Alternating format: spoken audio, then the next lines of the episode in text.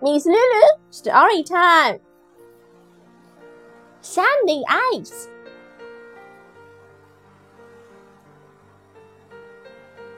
Once a seaplankton's wife told him to buy some ice. Two hours later, he didn't come back. She wanted to know why he didn't come back and went out to have a look. She saw he was standing in the sun at the gate and watching the ice melting. What's the matter? she asked him. Why don't you bring it in? I thought the ice was wet and I was afraid that you'd scald me, though I'm running dry. The Siblington answered. 露露老师，故事时间，甩冰。从前有一个笨人的妻子，让她的丈夫买几块冰。两个小时后，他还没回来。